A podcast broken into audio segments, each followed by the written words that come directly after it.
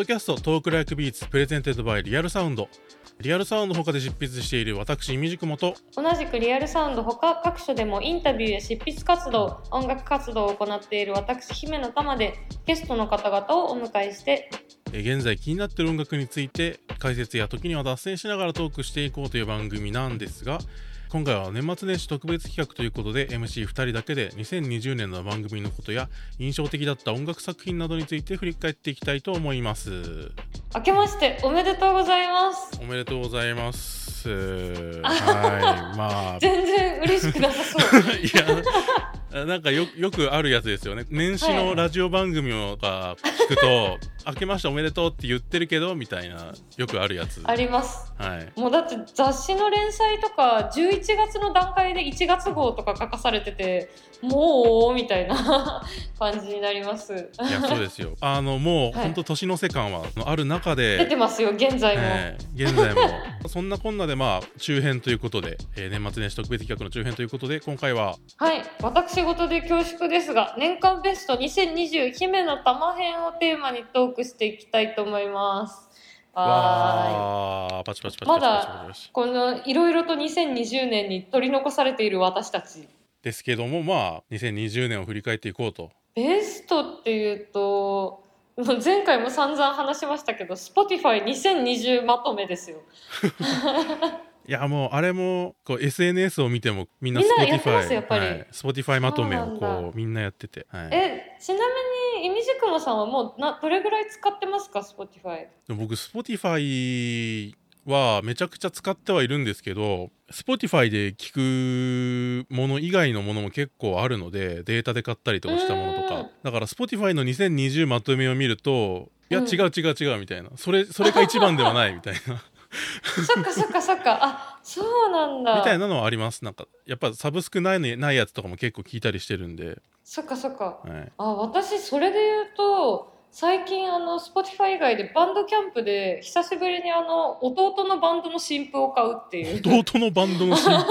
バンドキャンプイでベントがありました。そうあのやっぱサブスクになくてうん。バンドキャンプでなんかおめでとうみたいな感じでちょっと色をつけて払ってあ音ー源を買ったりしました現代的な交流ですね。そうそうそう会いに行けよっていう。いや Spotify まとめ私はあの結構 Spotify 番組始まってから登録したので本当に使い始めた子供みたいに無邪気に使ってて結構 Spotify でいろいろ聞いてたのでランキングは結構その通りで1位がキリンジさんだったんですけど2位がね時あさこさん。おおちなみに私キリンジ何で知ったかって時あさこさんがラジオでかけてて初めて知ったんですよ。なんかえいつだったか忘れちゃったんですけど時あさこさんのラジオじゃなくて偶然ラジオつけたら時さんが何かの番組でゲストで出ててキリンジの「エイリアンズ」を流してて。であなんだすごいいい曲だなと思って。それからすぐなんか全然知らないなんかバーでキリンジのアナログが流れてて「君の胸に抱かれたいかな」かなんか聞いてあこの間のバンドだと思って。それからすごい好きでキリンジを好きじゃない人はキリンジをまだ知らない人だけだと思ってる。いやまあ可能性は高いですね。可能性ありますねめちゃくちゃ高い。もう多分そうです。うん、みんな聞いたら好きになっちゃううキリンジ、なんか聞いてるとこう人生自分の人生がいいものみたいに感じるんですよ。キリンジが流れてるといやでもなんか時あさこがゲストで出ている番組で「エイリアンズ」を聞くのが初めてのキリンジとのファーストコンタクトって 相当いい人生ですよ。いや相当いいですよね。あいいりがたい。いい出会い方そだと思いますよ。本当に。そして時あさこさんも好きっていう、はい。は ので聞いて。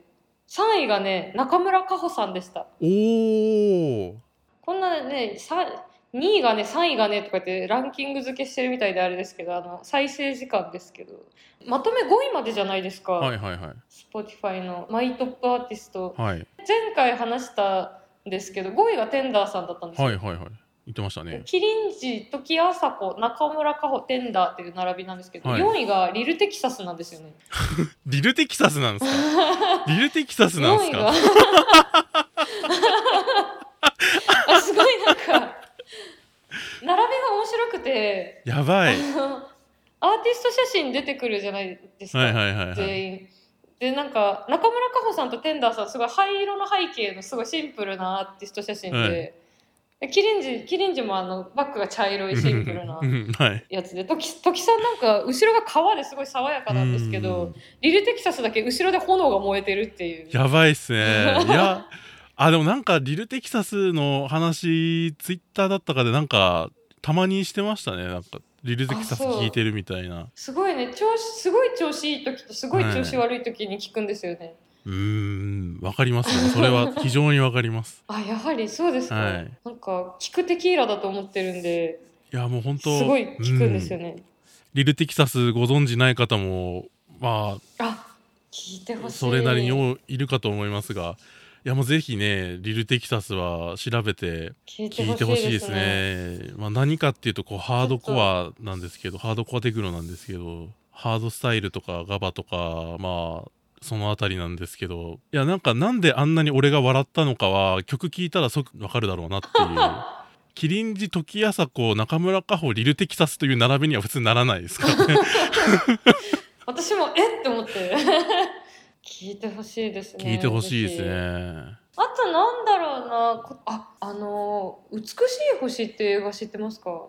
あのリリー・フランキーさんが出てる映画のサウンドトラックがすごい良くて渡辺拓馬さん？なんか私あんまり映画とか見る方じゃなくて去年急に見るようになったのでそういうなんか劇伴とかやっている人の音楽っていうのを初めて聞いたかな、去年は。美しい星すごいあの劇中歌が全部良くてちょっとぜひイミジクモさんにも見てほしいな。かっこいいんですよすごい。美しい星って三島由紀夫の原作のやつ？あそうですそうです。かああはいはいはいはい。そうそうすごい大胆に映画にされてるおやつでー曲がすごいかっこよくてなんだろうと思って調べたら行き当たったという。あとそうそのね劇伴とか映画音楽で言うとイミジクモさん多分聞いてると思うんですけどあの、はい。浦上壮輝さん。ああはいはいはいはい。村上壮輝さんがすごかったです。2020年いや浦上さんはね本当すごいですね。今年アルバムちょうど出て。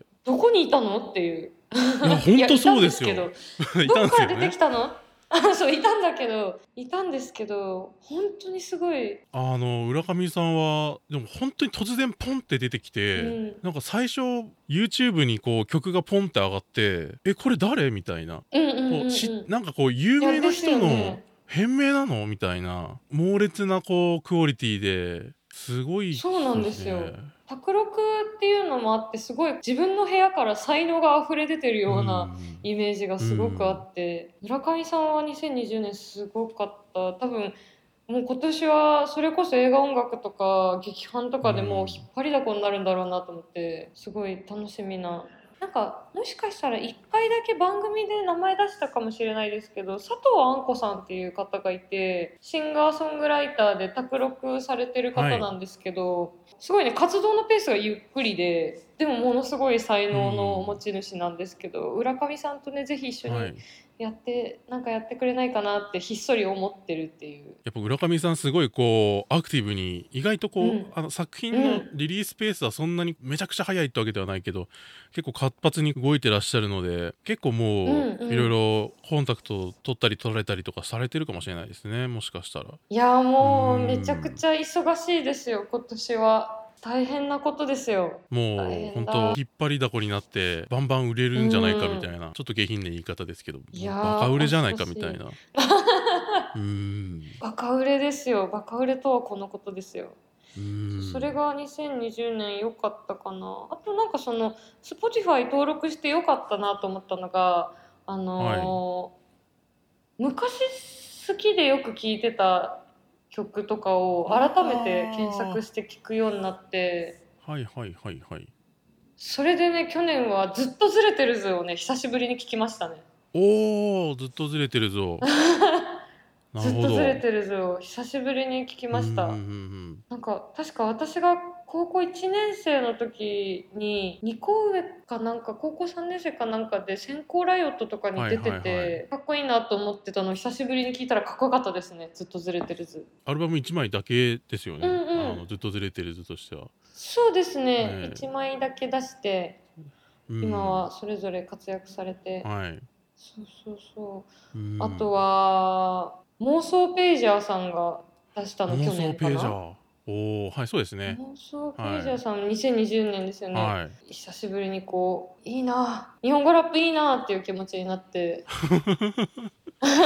いいなという。改めてライムスターを聞いたりとか、そう。もともと実はそう日本語のラップが好きで私あの生まれが下北沢なんですけど、はい。下北沢と三茶、い。三軒茶屋に般若さんがもともと所属されてた妄想族っていうユニットがいてですごい好きで妄想族が。でラップが好きだったので高校入るぐらいまでは日本語ラップ以外あんまり聞いたことなくて。ええ。そうなんですよ実は。すごいもうバキバキじゃないですか。そうなんです。いやなんか私が小学生ぐらいの時ってちょっとこうラップが流行っていたというかその普通に音楽番組とかにも出ていたような時期でシーモさんとかソールドアウトとかねすごい流行ってて普通にテレビ見ててそういう音楽が聴けるみたいな時期で。0年代ぐらいの。そうそうそうそう。でなんかもっとラップ聞きたいなと思って掘り下げているうちにあれなんか地元に妄想族っているっぽいと思って。で妄想族を聞くようになって。あなんか Spotify に入ってるのかな。あ結の構あノースコーストバッドボーイズっていうユニットがいて北海道に。でもすごい好きでしたね。あるのかな。ノースコーストバッドボーイズっていうノースコーストバッドボーイズ。ほうほうほうほうそう。うそう。あ入ってますね Spotify に。おフォローしよう。お Spotify で。そうなんです。でよく聞いてて。だからあの頃すごく面白かったのがやっぱりそのまだ音楽番組が普通にいっぱいあって M フローとかがすごくこうん。ういろんな人とラブズをやっていた頃いろんな人とコラボして音楽番組出たりとかしててその時すごい面白かったですね。なんか和田アキ子さんとかとコラボされたりとかそうそう、はいはいしてててね。私多分野宮真紀さん最初に知ったのも M フローがきっかけかもしれない。おすごい。あそうりましたもんね。そうクレイジーケンバンドと、そうそう野宮さんと。その辺の入り口も M フローがきっかけでいろいろ音楽聴くようになったので、うん。なんかそういうフューチャリングするっていう文化がすごいうん。好き、好きだしなんか子供の頃ってまだそのディグったりする方法がそんなにないからすごいありがたかった記憶がありますね。M フローをはじめとしてこうコラボをガンガンやってでもって歌番組にも出てうんみたいなのって大きかったですね、うんうん、いやそうそう本当にすごい活動ですよね。なんか音楽の入り口になってくれるっていうのは本当にすごいありがたありがたでした。そうなので日本語ラップ好きだったので Spotify 登録して改めてなんか聞き直してかっこいいなと思ったりとか楽しかったですね。去年はそんな感じかな。そんな感じかなって、一息ついちゃったじゃないですか。感じかな。うん。一区切りしちゃった。いいですよね。サブスクリプションね。なんかそんな力強く言われても。ねいやそれまで全然分かんなかったんで。うん。そうそうそまあ新譜をチェックするのにもいいですけどやっぱこう昔の音楽聴くのにもいいですからね。ううんうん。でもやっぱりそのライブハウス行ったりとかするとあの物販で CD 買ったりとかしますね。うん。そうですね、うんうんうんうん。2020年はなかなかそういう機会も、そうなんですよね。ライブとか配信とかもあったじゃないですか今年って。結構見たりしました？ありましたね。配信は弟のバンドの。いやまあ再び。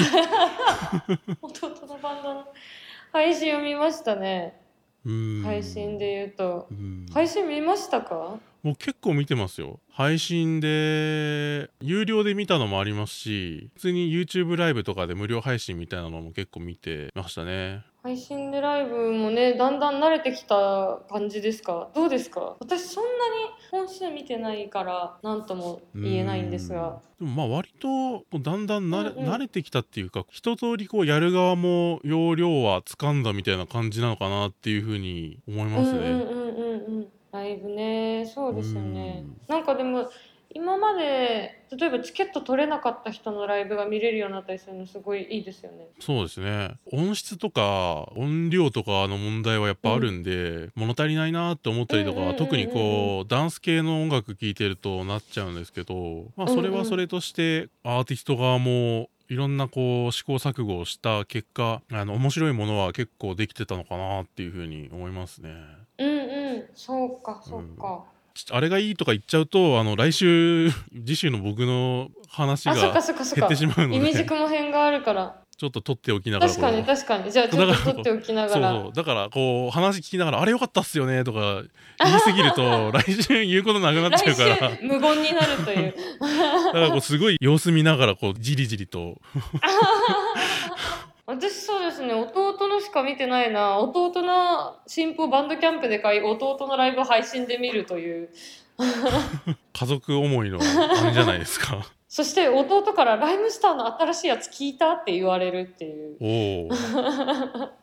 弟からいろいろ輸入してますけど、うん。ライムスターもすごい聞きましたね。聞き直しました。2020年。ずっとかっこいいなと思ってライム確かにそうですね。ライムスターはかっこいいです常に。もうなんかずっと好きだしずっとかっこよくて本当にすごいなっていう、うん。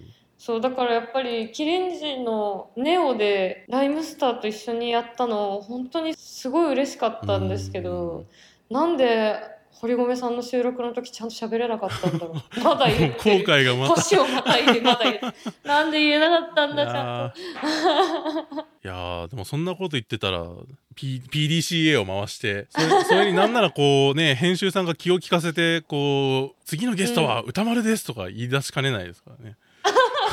次のゲストではも何も言えないマミー D さんですとかかも何も言えないですね。う冗談で言ってますけど本当にやりかねないんでね。確ね。かに確かに確かにそうありえますからねリアルサウンドさ。んはあとはなんかその Spotify ならではの今まで聞かなかったものが急にミックスされて流れてくるっていうのでアンリがすごいかっこいいっていう。アンリ？アンリあの悲しみが止まらないのアンリですけど、えっとね、なんだっけな、すごいね、かっこいい曲があって、アンリかっこいいなって、アンリかっこいいですねって言ったら、知り合いの DJ の人が、アンリはすごいかっこいいんだよって言ってて、へえ、へえ、そうなんだ。そうだよって あ、そうなんだ。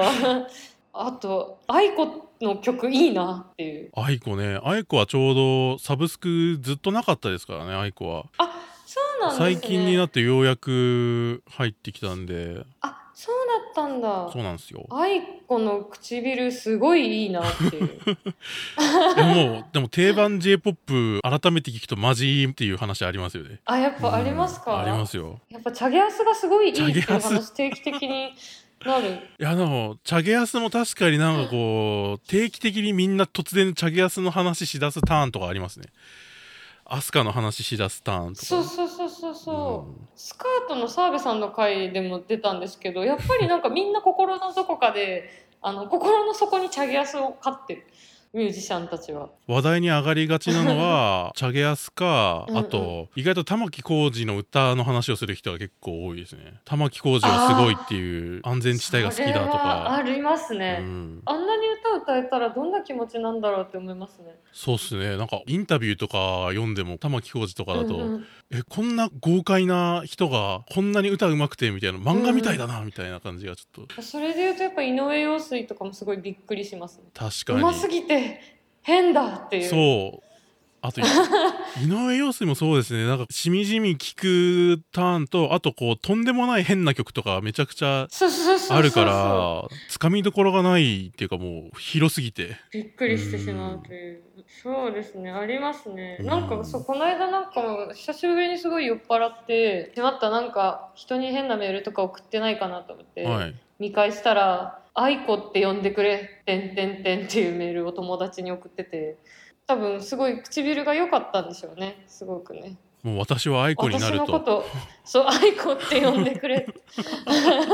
酔っ払ってる時の自分はね、何考えてるかわからないものです。愛子って呼んでくれはやばいですねあとはね、Spotify の恩恵で言うとね、もう Spotify の宣伝みたいになってますけど、サウンドハウンドとか、あのーシャザムとか使うじゃないですか。はいあれ使って、へえ、この人かっこいいなって思って今まで終わってたのが、Spotify で検索して聴けるっていうのがすごい良くて、去年は、えームーンチャイルドっていう、はいはいはいはいバンドがすごいかっこよくて、どこのバンドなんだろう？あロサンゼルスですね。いわゆるネオソウル的なやつですね、うんうんうんうんうん。これなんて読むんだろう？イクバル？イックバル。おー。はいはいはい。インドネシアのバンドですね。えそうなんですか？そうですよ。へえなんで何でも知ってるんですかそんなに？イックバルは豆腐ビーツのカバーとかもしてますからね。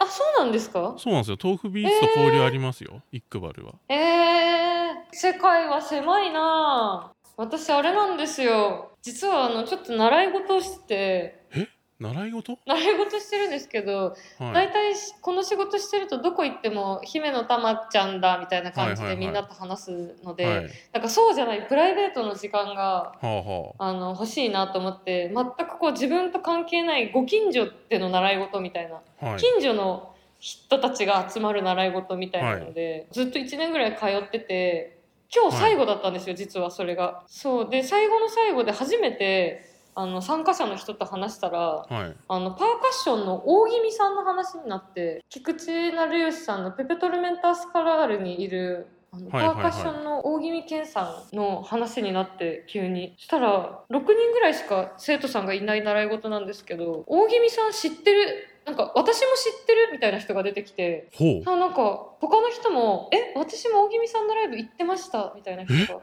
出てきて えっと思って誰も知り合いじゃないんですよその6人。へええ大宜味さんって大宜味さんですか？って 私もつい参加してお大宜味さんでつながるっていうすごい。謎の会があってせ全然音楽関係ない習い事なんですけどすごい世界って狭い狭いのかもしくは世界中の人が大宜味さんの演奏を聴いているか。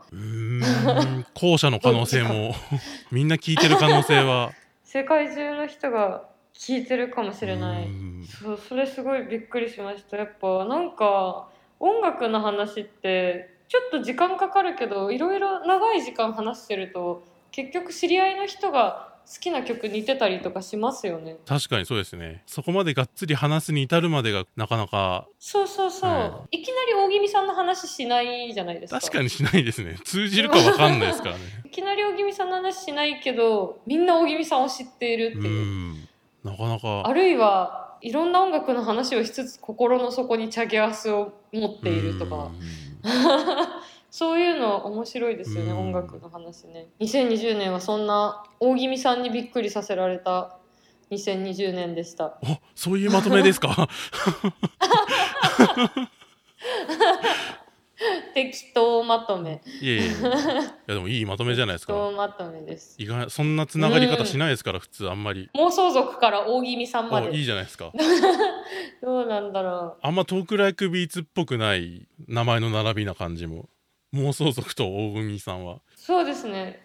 リルテキサスをぜひみんなには聞いてほしいあっていう。確かにリルテキサス あとインスタグラムでシェフテキサスっていうのがいて、まあ、リルテリルテキサスがシェフテキサスっていうアカウントも持っててえ、すごい美味しそうな料理をあげまくってるんですえーよ、最高。ちょっとフォローします。なんかこうワイルドな感じのあのードーンステーキ肉みたいな感じに見えて実はすごい繊細な味付けをしてるみたいな、えー、有益。こいつ実はものすごい趣味がいいぞみたいな のが垣間見える有益な情報ありがとうございます。リルテキサスは注シェフ目ですテキサス。はい、シェフテキサスわかりました。